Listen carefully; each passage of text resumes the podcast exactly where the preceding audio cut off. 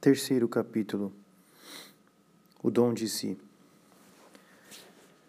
Que força tem este dom? No mínimo, faremos o Todo-Poderoso formar unidade com a nossa baixeza. Segundo o testemunho de Santa Teresa, toda a sese que ela propõe no caminho de perfeição se resume na realização perfeita do dom de si. Todas as advertências que faço neste livro se referem à necessidade de nos dar por inteiro ao Criador, de entregar a nossa vontade a dele, de nos desapegar das criaturas. Desta forma, dispomos-nos a, com muita brevidade, chegar ao final do caminho e beber da água viva da fonte de que falei. Se não dermos totalmente a nossa vontade ao Senhor, para que Ele faça em tudo o que se referir a nós, conforme a Sua vontade, nunca poderemos beber dela. A santa afirma várias vezes esta estreita relação entre a contemplação e o dom de si. A alma deve responder às primeiras graças contemplativas por este dom completo. Do contrário, estas graças não são renovadas, senão de uma forma passageira.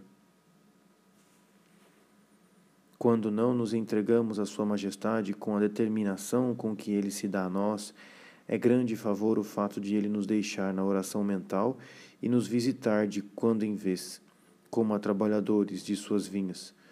Os outros são filhos queridos. Mas quantas reticências e demoras na realização deste dom de si, que deve ser absoluto para atrair em plenitude os dons de Deus. Demoramos tanto a nos entregar a, e todo a Deus que nunca acabamos de nos dispor.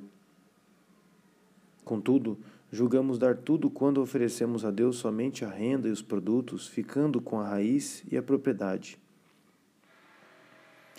É esta a realidade prática que reclama a nossa atenção e as nossas reflexões. Como não damos a Deus tudo de uma vez, também não recebemos de vez este tesouro. Afirmações claras e fortes, mas genéricas, não bastam numa matéria em que a ilusão se insere tão facilmente. Temos que consolidar nossa convicção acerca da necessidade do dom de si e determinar as exigências divinas sobre o modo como ele deve ser feito. Necessidade e excelência do dom de si. É Santa Teresa que indica o primeiro e fundamental motivo que faz do dom de si uma necessidade. E como Deus não pretende forçar a nossa vontade, ele recebe o que lhe damos, mas não se entrega de todo enquanto não nos damos a ele por inteiro. Isso é uma coisa certa, e por importar tanto, eu recordo muitas vezes. O Senhor não opera na alma enquanto ela não se entrega a Ele, sem empecilhos, e nem sei como haveria de agir se assim não fosse. Ele é amigo de toda harmonia. Senhor absoluto de todas as coisas como Criador, Deus poderia usar de seus direitos para obrigar as criaturas a realizar a sua vontade. Na verdade, conduz os seres por leis conformes à natureza deles e que respeitam os dons que lhe concedeu. Ao homem dotado de inteligência e vontade livre, Deus ditará sua vontade através da lei moral que se dirigirá à inteligência e respeitará a liberdade. Deus não pretende forçar a nossa vontade, sublinha Santa Teresa. Mais do que constrangê-la, prefere enfrentar o risco de um fracasso parcial dos seus desígnios e ter que modificar suas disposições, tal como aconteceu depois da revolta dos anjos e da queda do homem. Às vezes, o homem tiraniza seu semelhante. Deus, nosso Mestre soberano, exalta o valor e o poder das faculdades com que dotou nossa natureza. É tão importante a parte que reserva a ação delas e seus mais sublimes desígnios que nos sentimos desconcertados quando a descobrimos em nós. A cooperação livre do homem será, com efeito, uma condição necessária, para que se realizem os decretos eternos da misericórdia divina. É deste modo que, antes de realizar a encarnação do seu Verbo, primeiro elo da admirável cadeia dos mistérios cristãos, Deus quer assegurar-se do consentimento daquela que ele escolheu como cooperadora. Envia o arcanjo Gabriel para lhe propor a missão que previu para ela. Seus decretos não se realizarão senão com o consentimento dela. O céu escuta e espera suspenso aos lábios da Virgem. Estremece de alegria ao recolher o fiat de Maria, que é o fiat da humanidade, a ação da divindade na união hipostática, e que faz de Maria a colaboradora de Deus. Doravante, ela será efetiva e ativamente mãe, por toda a parte de onde Deus for Pai em suas relações com os homens da mesma maneira, para se unir perfeitamente às almas, Deus exigirá de cada uma o seu consentimento pessoal e a sua cooperação ativa. Sem dúvida, sua graça é preveniente, mas não prossegue sua obra e não se expande em nós com toda a sua fecundidade sem o nosso beneplácito. Um primeiro consentimento, um primeiro dom, ainda que fosse pleno, não lhe basta, pois nossa vontade livre é um bem inalienável. Depois de a termos dado, nós a conservamos e ainda fazemos uso dela. A obra de Deus em nós segue as vicissitudes das nossas hesitações e recusas que a detêm, bem como dos nossos fervorosos consentimentos que nos entregam a invasões da graça. Ele recebe o que lhe damos, mas não se entrega de todo enquanto não nos damos a ele por inteiro. É uma lei da vida espiritual que Santa Teresa enuncia desta forma. Deus não nos invade, senão na medida em que nos entregamos a ele. A união perfeita exige como primeira condição o completo dom de si.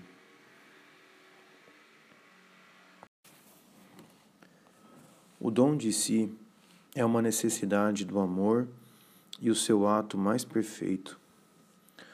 O amor bem difusivo de si mesmo tende a perder-se naquele que ama. Encontra nisso sua satisfação e plenitude. Deus encontra sua felicidade infinita na geração do Verbo que o exprime, de forma perfeita e nesta expiação de amor que é o Espírito Santo, no qual se comunica inteiramente. A caridade que está em nós também encontra sua plenitude e perfeição quando, tendo conquistado tudo em nós, pode levar tudo para Deus, no seu movimento filial para com o Pai.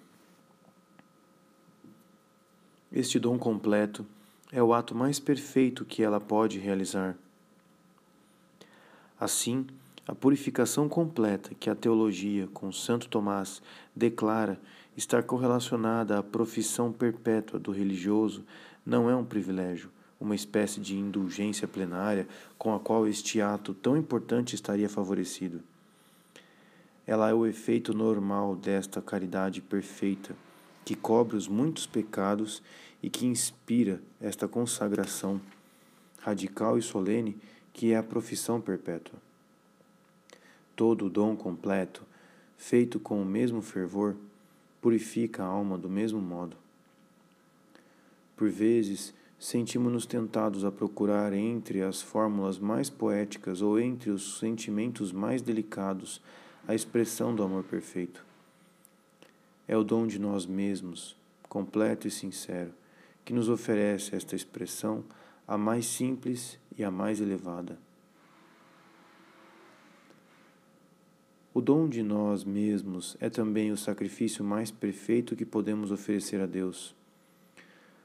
O sacrifício, o ato religioso por excelência, o único que reconhece o soberano domínio de Deus e oferece uma reparação para o pecado, comporta a oblação de uma vítima, seguida habitualmente de uma imolação. A oblação é, segundo alguns teólogos, o único ato essencial do sacrifício.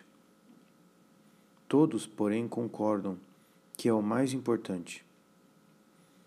A oblação entrega a vítima a Deus, torna-a sua e lhe permite dispor dela como desejar, seja para a imolar, seja para a utilizar para outros fins. É esta oblação que realiza o dom de si, que oferece a Deus aquilo que temos e aquilo que somos, aceitando antecipadamente todas as suas vontades e o seu beneplácito. Ao oferecer para o presente e para o futuro as faculdades da inteligência e da vontade, que são as mais elevadas e as mais especificamente humanas, o homem realiza a oblação humana por excelência, a maior entre todas aquelas que estão ao seu alcance e a mais agradável a Deus. A obediência é melhor do que o sacrifício. Ensina o Espírito Santo, comparando a oblação imposta pela obedi obediência à imolação sangrenta das vítimas na antiga lei. Deus disse também através do profeta Malaquias, em uma citação do primeiro capítulo de Malaquias, versículos 10 e 11. Não tenho prazer algum em, nós, em vós, disse o Senhor dos Exércitos, e não me agrada a oferenda de vossas mãos. Sim, do levantar ao pôr do sol, meu nome será grande entre as nações. E em todo lugar será oferecido ao meu nome um sacrifício de incenso e uma oferenda pura, porque o meu nome é grande entre os povos, disse o Senhor dos Exércitos. Deus manifestava assim sua impaciência em ver, por fim, as figuras cederem à realidade. Esta realidade é a oblação de Cristo. Esta oblação, que constituía todo o valor dos sacrifícios figurativos da antiga lei, é a única que pode, na nova lei, dar todo o sentido ao dom de si mesmo realizado pelo cristão. Iniciando sua existência, a santa humanidade de Cristo se deu conta imediatamente, graças à visão intuitiva, de todas as riquezas divinas que possuía. Descobriu as admiráveis perfeições de sua natureza humana formada pelo Espírito Santo no seio da Virgem. A vida transbordante de cada uma das suas faculdades e o harmonioso equilíbrio deste complexo humano que não pode ser comparado a nenhum outro Jesus Cristo vê diretamente, face a face, a natureza divina que habita corporalmente nele e que o unge com sua unção suave e forte, que o esmaga e eleva, que o santifica e o glorifica. Descobre a união hipostática que o faz subsistir na segunda pessoa da Santíssima Trindade, a qual se une indissoluvelmente. Na mesma luz de visão direta, Jesus Cristo descobre o plano de Deus a seu respeito.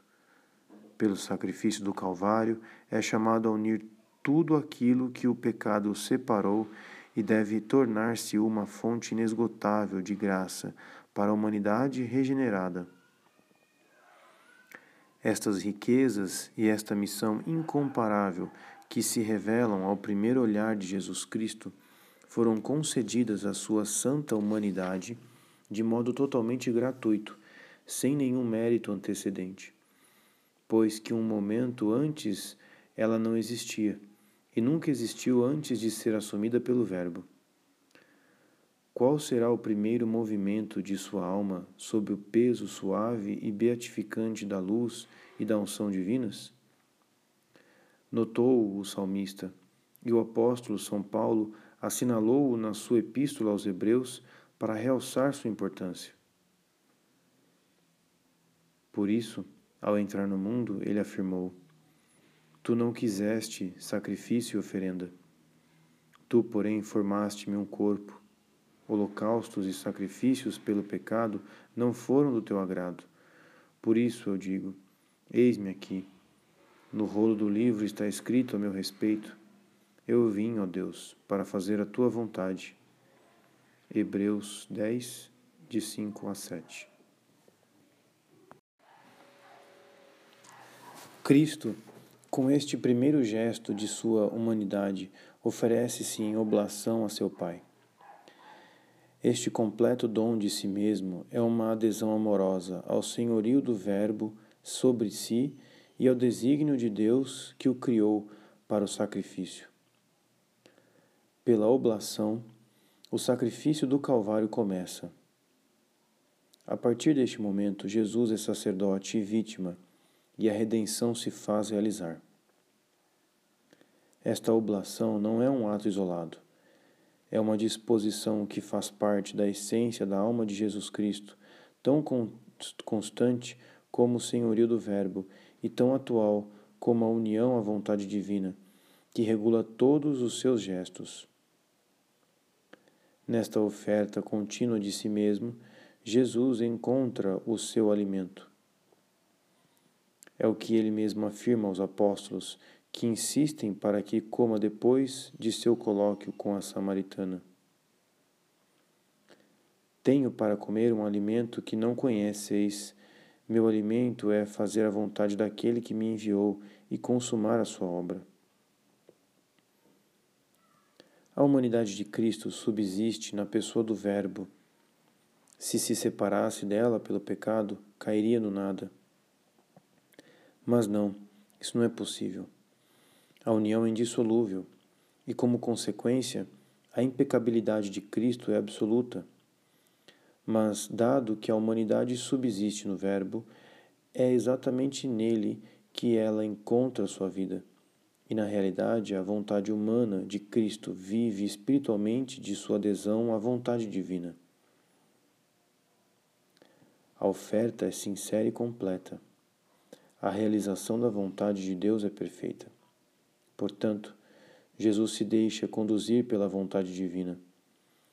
Vai por si mesmo para onde ela o leva, aqui e ali, no momento e conforme aos modos que ela fixou, ao deserto, ao Tabor, à ceia, ao Getsemane e ao Calvário. Nenhum iota deve ser omitido daquilo que ela estabeleceu. Terminada a obra, quer constatar ele mesmo que tudo está bem assim. Do alto da cruz, lança seu olhar sobre o rolo dos decretos divinos, onde Deus, pela mão dos profetas, fixou as minúcias dos gestos do seu Cristo. Sim, tudo se cumpriu. Jesus dá conta disso e fala notar. Quando Jesus tomou o vinagre, disse: Está tudo consumado e, inclinando a cabeça, entregou o Espírito. Toda a vida de Cristo está contida entre dois olhares sobre o livro dos decretos divinos que lhe dizem respeito, entre a oblação silenciosa do início que o olhar penetrante do profeta descobriu e a consumação do fim relatada pelo evangelista. Não há lugar senão para uma oferta contínua e um completo dom de si mesmo à vontade de Deus. Este dom de si, que torna perfeita a obediência de Cristo, realiza a nossa redenção e se torna o princípio de sua glória. Humilhou-se e foi obediente até a morte e morte de cruz. Por isso Deus o sobreexaltou grandemente e o agraciou com o nome que é sobre todo nome, para que, ao nome de Jesus, se dobre todo o joelho dos seres celestes, dos terrestres e dos que vivem sobre a terra. Filipenses 2, 8 a 10.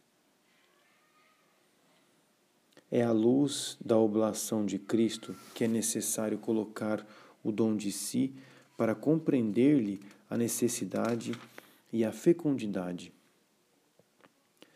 O que dissemos até agora são apenas verdades dispersas que se harmonizam sob esta luz e encontram aí nova força. Disposição essencial em Cristo. O completo dom de si é uma disposição essencialmente cristã.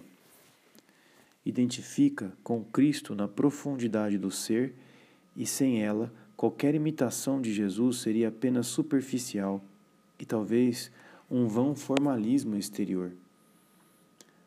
Para ser de Cristo, é preciso entregar-se a Ele como Ele se entregou a Deus, porque nós somos de Cristo e Cristo é de Deus.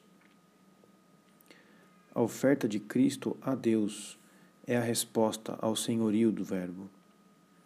É vital para Ele e assegura-lhe o alimento.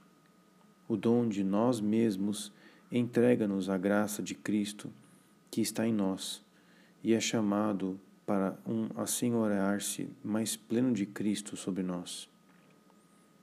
Em Cristo, a oblação é uma adesão amorosa ao mistério da encarnação já realizado.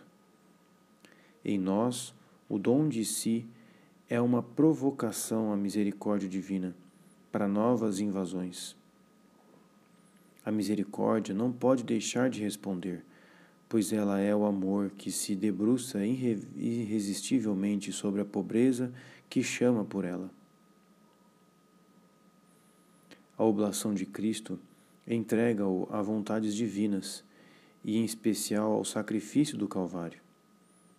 Identificada com Cristo pelas invasões de Sua graça, a alma, pela oblação renovada, torna-se para ele verdadeiramente também uma humanidade de acréscimo na qual ele pode prolongar a realização dos seus mistérios.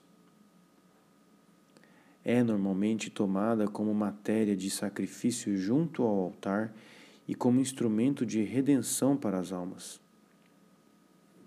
O dom de si, que a une a Cristo, faz com que entre os estados de Cristo e participe intimamente nos seus mistérios, introdula na, nas profundezas do mistério da redenção e do mistério da Igreja.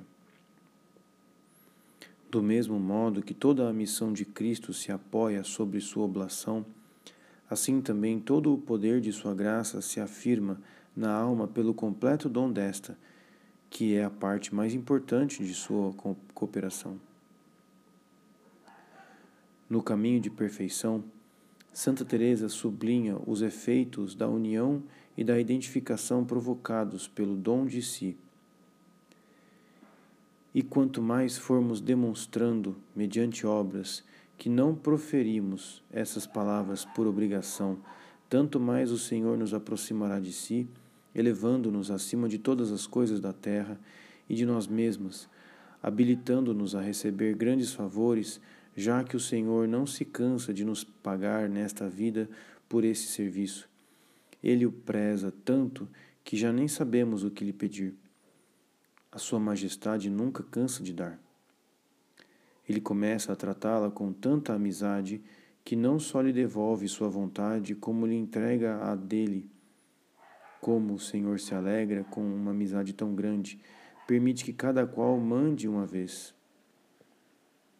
Mas Santa Teresa constata: somos tão difíceis e demorados tanto a nos entregar de todo a Deus que nunca acabamos de nos dispor. Como não damos tudo de uma vez, também não recebemos de vez esse tesouro.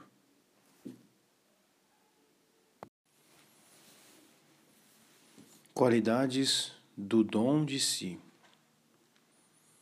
Primeiro, absoluto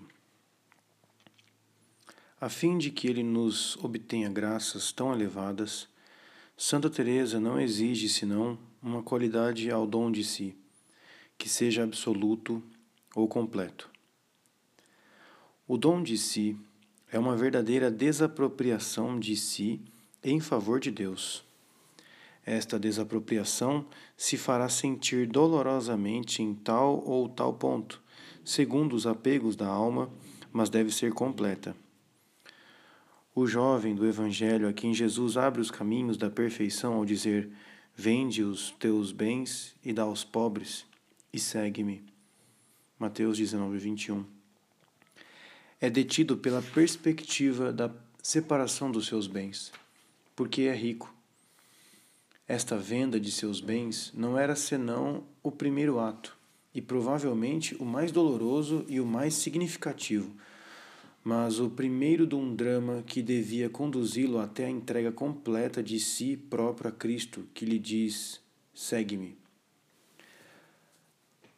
A profissão naquilo que tem de essencial como consagração radical e solene feita a Deus pode ser aproximada do dom de si. Profissão religiosa e dom de si comportam a mesma desapropriação completa de si e a entrega absoluta nas mãos de Deus de tudo aquilo que se é e de tudo aquilo que se tem, para o presente e para o futuro. A profissão adquire seu valor, sobretudo pela plenitude do dom de si que a anima. Contudo, a esse pleno dom de si acrescenta este a caráter de solenidade que faz da profissão um ato exterior inspirado pela virtude da religião e que coloca o religioso numa condição particular, na igreja. Pelo contrário, o dom de si, independente das formas exteriores, não se orientando de modo especial para uma delas, mas adaptando-se a todas, inspirado unicamente pela caridade, dócil e fervoroso, grande e simples, conduz cada alma à realização perfeita de sua vocação particular e entrega a plenitude de sua graça. É ainda na perspectiva da oblação de Cristo que se deve colocar o dom de si, para compreender o que significa esta palavra absoluta. Unida à, vontade, à divindade pela união hipostática, a natureza humana de Cristo subsistia na pessoa do Verbo. Os atos elicitados por ela eram atribuídos à pessoa do Verbo, que os fazia seus. Encontrava-se assim completamente desapropriada, pois toda a sua existência e as suas operações pertenciam à pessoa do Verbo. O primeiro efeito na oblação de Cristo é o de aderir a este senhorio e a esta desapropriação. Não podemos sonhar em realizar através do dom de nós mesmos uma desapropriação da nossa pessoa. Seria como que sonhar para nós uma união hipostática ou alguma espécie de panteísmo. Mas feita esta reserva, a nossa união com Deus e, por consequência, o dom de si que o fundamenta, não tem outros limites. É pela graça, participação na natureza divina, que esta união se estabelece. E o modelo que lhe é proposto é a união do Pai e do Filho, numa única natureza. É, pois, para esta unidade com Jesus Cristo que deve tender o dom de si. E ele deve aceitar todas as exigências de uma tal unidade. Estas exigências, a vida de Jesus Cristo nos manifesta de uma maneira concreta, desde o presépio até o Calvário, com uma submissão contínua ao Espírito de Deus e às imolações destruidoras que a consomem. É a tudo isto que conduz o senhorio de Deus e o dom completo de si naqueles que o aceitam. Entre estas realizações e estas imolações, Deus fará uma escolha para cada um de nós, pois não temos a envergadura de Cristo. E Deus, que reparte a graça de Cristo, também distribui as imolações que o acompanham. Qual será a nossa parte? Nós a ignoramos. Essa ignorância e, certeza, e a certeza de uma participação que não será senão parcial no sacrifício de Cristo nutrem ilusões. Parecem nos autorizar a encarar apenas uma parte deste sacrifício e talvez a escolhê-la. Desta forma, o dom de si não é completo. Para lutar contra estas ilusões, contra estas escolhas e todas as reservas que roubamos ao dom de si, o seu caráter de absoluto, existe apenas um remédio a habituar-se a fazer o dom indeterminado. Segundo, indeterminado. Para falar a verdade, a determinação não é uma qualidade nova do dom de si. ela destina-se unicamente a proteger a plenitude deste dom contra todas as reservas, mais ou menos conscientes. Com efeito, parece que, mesmo entre os mais generosos, são raras as almas cujo dom de si não está limitado por determinações precisas. Deus parece, no início, favorecer essa, estas determinações. Ele nos atrai a si e ao dom de nós mesmos, mediante perspectivas sedutoras, aspectos particulares que se harmonizam com os nossos gostos naturais ou com a nossa graça. Tal criança vê no sacerdócio apenas a pregação, outra a missa, uma alma encaminha-se para a vida religiosa unicamente para se salvar. Depois de termos penetrado no edifício espiritual, descobrimos todo o seu esplendor e todas as suas exigências. E, contudo, as determinações subsistem. Geralmente estabelecem-se em outro plano e obedecem a concepções ou gostos novos que surgiram concepções e gostos com as formas determinadas de ideal e de santidade que criam são tão variados quanto as almas. Nestas criações, a generosidade concede grande espaço ao sofrimento, escolhendo geralmente sob formas atraentes, por vezes mesmo brilhantes. Os gostos naturais fazem o restante, dando-lhe as cores do sobrenatural e da dedicação. A experiência das almas poderia multiplicar aqui as descrições e ilustrá-las como saborosos detalhes. A alma fez o seu plano de vida, fixou o itinerário e as ocupações. Entreviu o sucesso mediante o sacrifício, cujo potencial é previsto especulativamente imenso. Colocou-se por si mesma no centro destes sonhos construídos pela sua generosidade e pela sua imaginação. Por enquanto, Deus está ali como um fim e como um bom pai que, com as suas larguezas paternais, deve sustentar o empreendimento da perfeição pessoal que sonhamos e as formas de apostolado que amamos. São belas construções cujo defeito irremediável é o, ser, é o obras das mãos do homem e fora do plano divino. Consagrar as próprias forças a tais realizações é normalmente subtrair-se à vontade de Deus. Aliás, o desígnio de Deus, o verdadeiro, realiza-se e vem rachar ou mesmo destruir os projetos fixados surpresa e, às vezes, confusão por parte da generosidade que tinha construído tão bem. Seus ímpetos são quebrados, ao menor por um instante, desencorajamento em certas ocasiões e amargura e amarga decepção.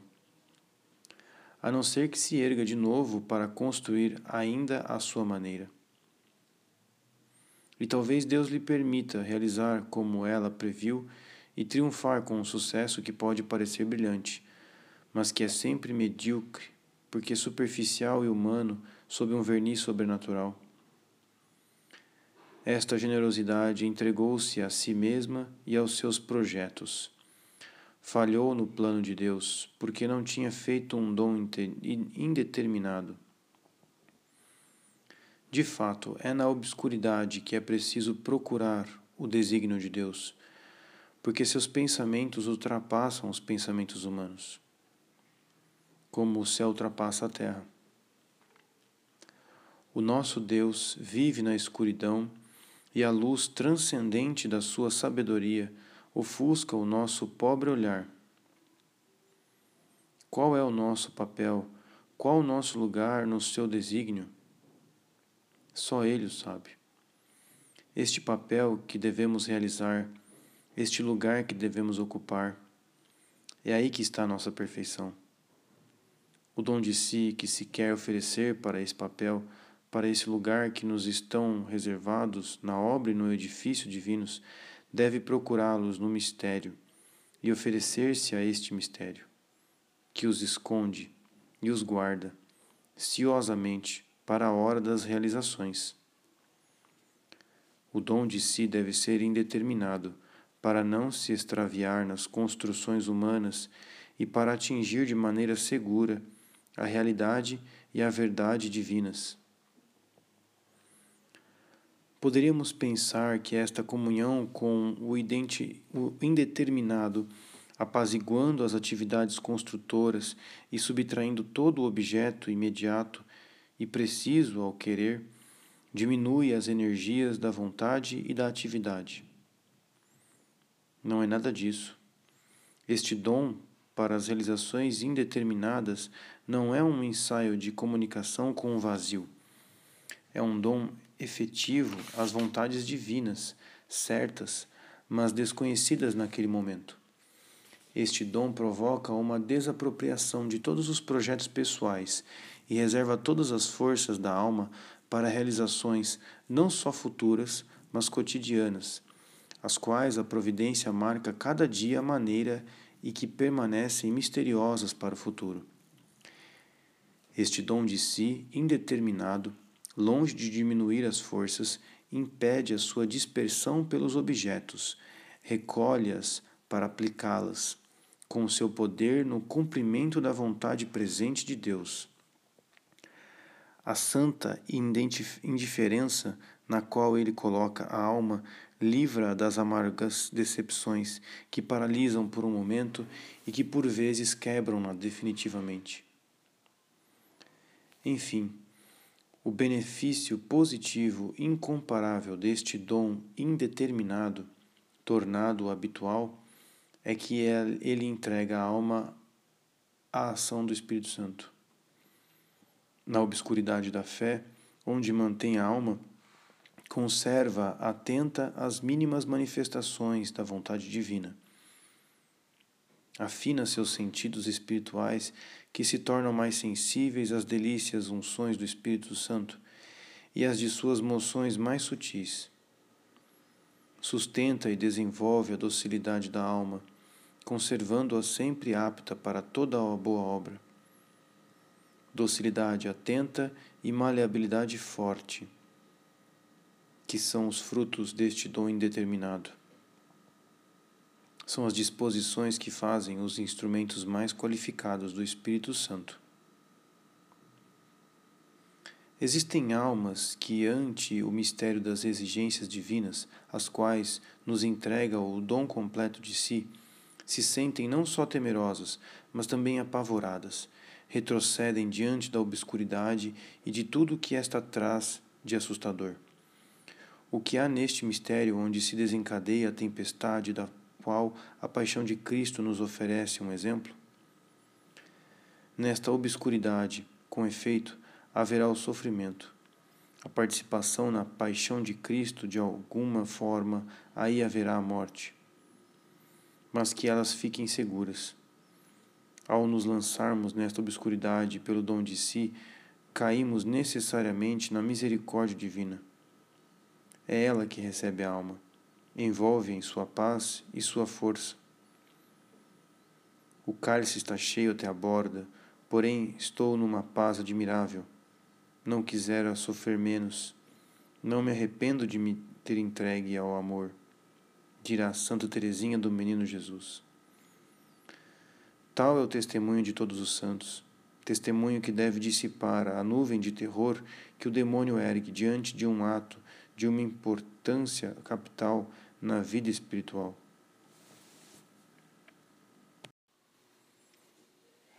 Renovado muitas vezes.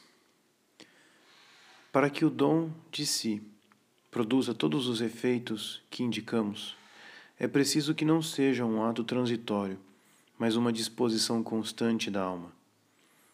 Só poderá vir a sê-lo se for se renovando com frequência. A oferta de si deve remontar sem cessar da alma como a expressão mais perfeita do amor e como uma contínua provocação à misericórdia divina. Por ela a alma respira e aspira o amor, purifica-se e se une ao seu Deus. A cada instante a alma encolhe este dom completo através de retomadas e afirmações de sua vontade própria. Como reparar isso, senão entregando-se de novo por uma oferta que quer ser completa e se torna cada vez mais humilde e mais desconfiada de si própria? Os acontecimentos, as luzes interiores abrem com frequência novos horizontes a este dom de si que encontra neles formas de realizações práticas. Então, este dom deve ser renovado com frequência e mesmo constantemente para se adaptar às novas exigências. Renovando-se assim, a alma cria nela aquilo que poderíamos chamar uma disposição psicológica do dom de si, disposição que age como um reflexo sobrevenha um acontecimento qualquer que atinja esta alma, quer de um modo doloroso, quer pelo contrário, de um modo alegre, e imediatamente ela renova este dom sob a ação deste reflexo aparentemente inconsciente e, no entanto, voluntário. Às vezes, as potências da alma dolorosamente afetadas protestarão, talvez, contra esta oferta. A alma tem a impressão de que as potências mais ruidosas não a querem. Que importa? O dom foi feito. Ele é mantido pela vontade. A alma professou seu amor, e o dom atinge a Deus. Pelo vínculo estabelecido, a graça vai descer, eficaz, com certeza, e progressivamente tranquilizadora. Sem esta disposição criada pelo hábito, teria sido necessário talvez esperar o apaziguamento para fazer o dom que aceita e vai além dos quereres divinos. Um olhar sobre a Virgem Maria no dia da Anunciação nos ajudará a descobrir com mais eficácia todas estas verdades tão difíceis de exprimir. Porque sobrenaturais, sutis e profundas, do que as análises orientadas da melhor forma a Virgem Maria, porque plena de graça pelo Espírito Santo e perdida na luz simples de Deus, tinha todas as suas energias pacificamente voltadas para a realização da vontade divina. Eis que o arcanjo Gabriel aparece à saúda. A Virgem fica por um instante perturbada por esta presença e este louvor, mas o seu apurado sentido espiritual reconheceu prontamente a qualidade sobrenatural de seu mensageiro. Escuta agora a mensagem. Eis que conceberás o teu seio e darás à luz um filho, e tu o chamarás com o nome de Jesus. Ele será grande, será chamado Filho do Altíssimo, e o Senhor Deus lhe dará o trono de Davi, seu pai. Ele reinará na casa de Jacó para sempre, e o seu reinado não terá fim. Lucas, capítulo 1, versículos de 31 a 33. Maria compreendeu. Aquilo que o anjo lhe propõe é ser mãe justamente do Messias. Ela não tinha pensado nisso, pois desconhecia-se a si mesma. A simplicidade de sua graça velava-lhe a sua imensidão.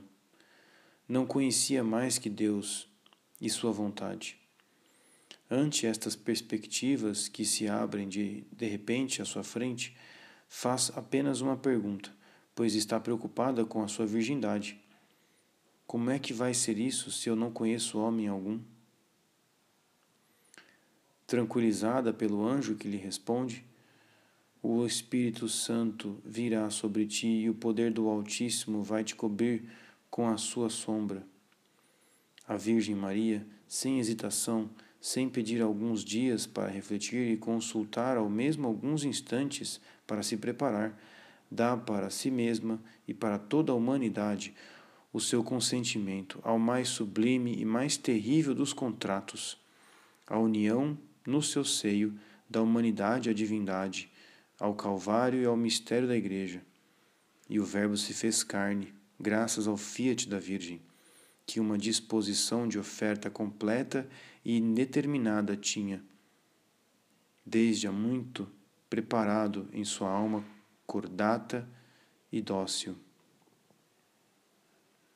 Também nas nossas almas, o dom de si provoca as divinas influências e nos prepara para o mesmo fiat fecundo.